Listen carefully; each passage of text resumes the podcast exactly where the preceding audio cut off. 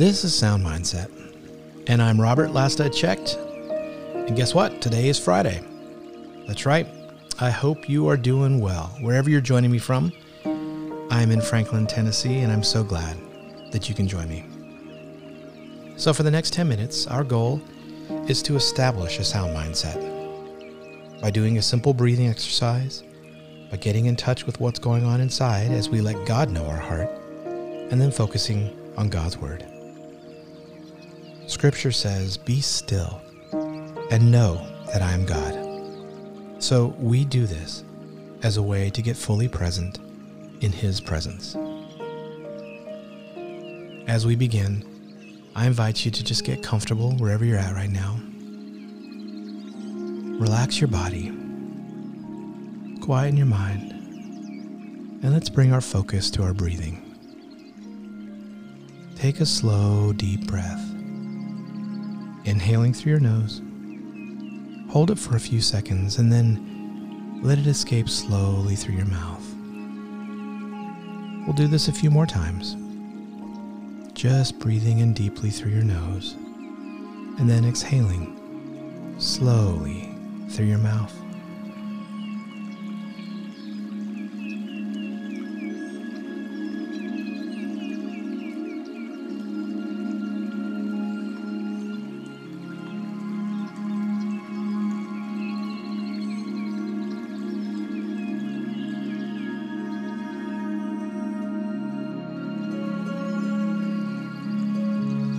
Relax your muscles and any tension that you might be carrying right now.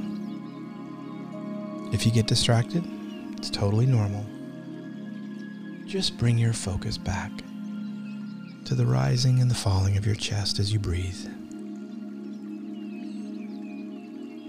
Just be fully present in this moment right now as you breathe in and out.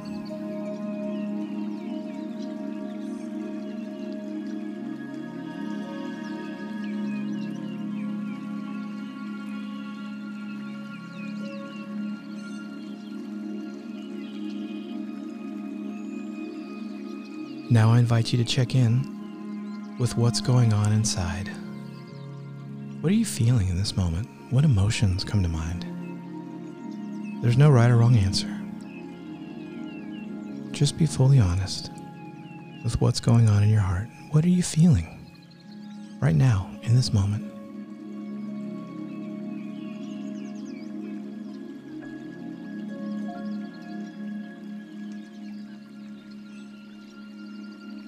Now let's turn our focus to our Father.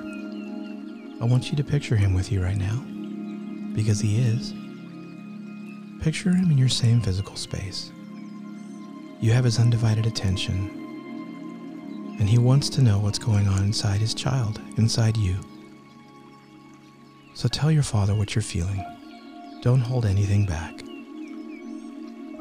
Tell Him what you're feeling, and then let's sit in some stillness and listen for His still small voice.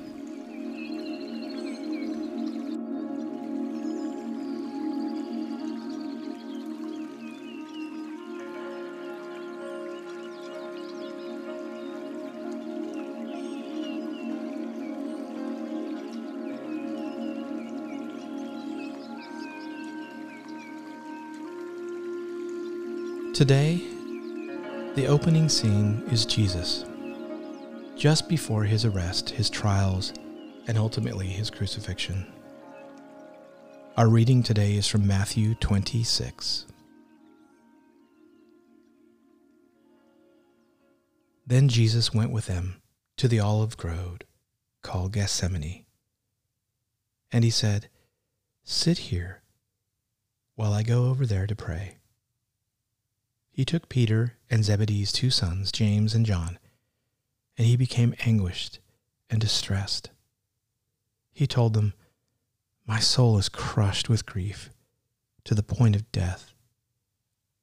Stay here and keep watch with me.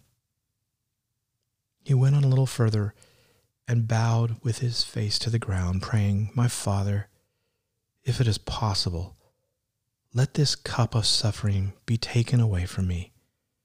Yet I want your will to be done, not mine. Then he came to the disciples and said, Look, the time is come. The Son of Man is betrayed into the hands of sinners. Up, let's be going. Look, my betrayer is here.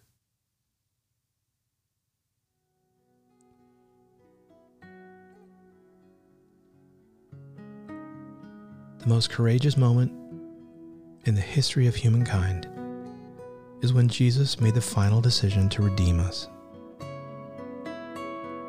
As fully human, like you or me, he stood at the last crossroads before the actual cross and said yes for us. The turning point in that battle was when he stated, Yet I want your will to be done, not mine.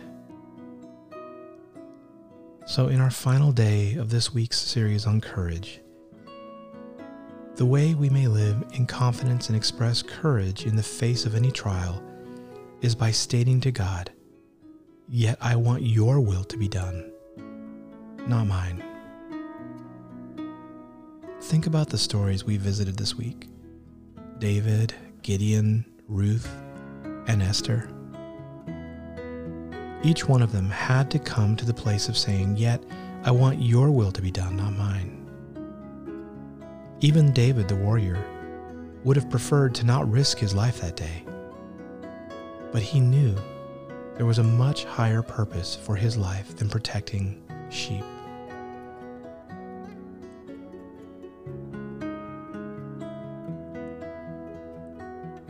Where in your life today are you battling a decision to struggle with a calling?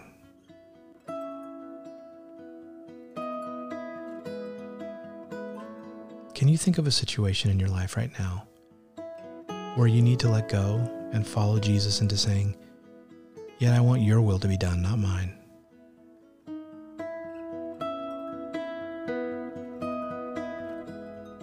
And maybe we even need to repeat his words. Look, the time has come. Up, let's be going.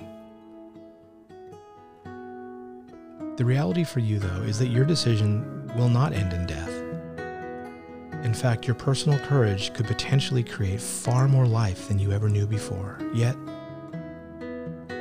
it takes a decisive move to have confidence and courage after we admit, Lord, your will, not mine we have to be decisive and say, look, the time has come. Up. Let's be going.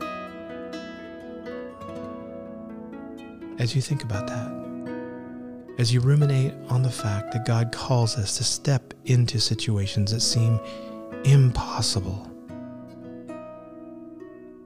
as we think about the decisive move that we need to say, let's get up. Let's move forward with the confidence God has. With all those thoughts, let's again take some slow, deep breaths. Breathe in deep the courage and the confidence that only God can give you. And then slowly exhale and let go of fear. Let go of trying to do this on your own. Let's move into the balance that God offers by accepting the fact that He has gone before us. He knows outcomes. All we need to focus on is trusting and accepting and allowing His will to be done and not ours. And then getting up and moving forward. Let's pray. Lord Jesus, thank you that you made the choice for me in the garden you chose God's will for redemption, and you sacrificed your own life. Help me now to follow your example and to continually say to you, Yet I want your will to be done, Father, not mine. As above, so below. Amen.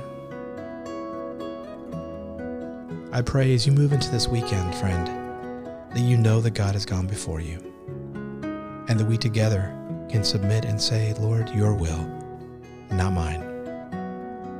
Have a great weekend, and I'll see you here again on Monday. God bless.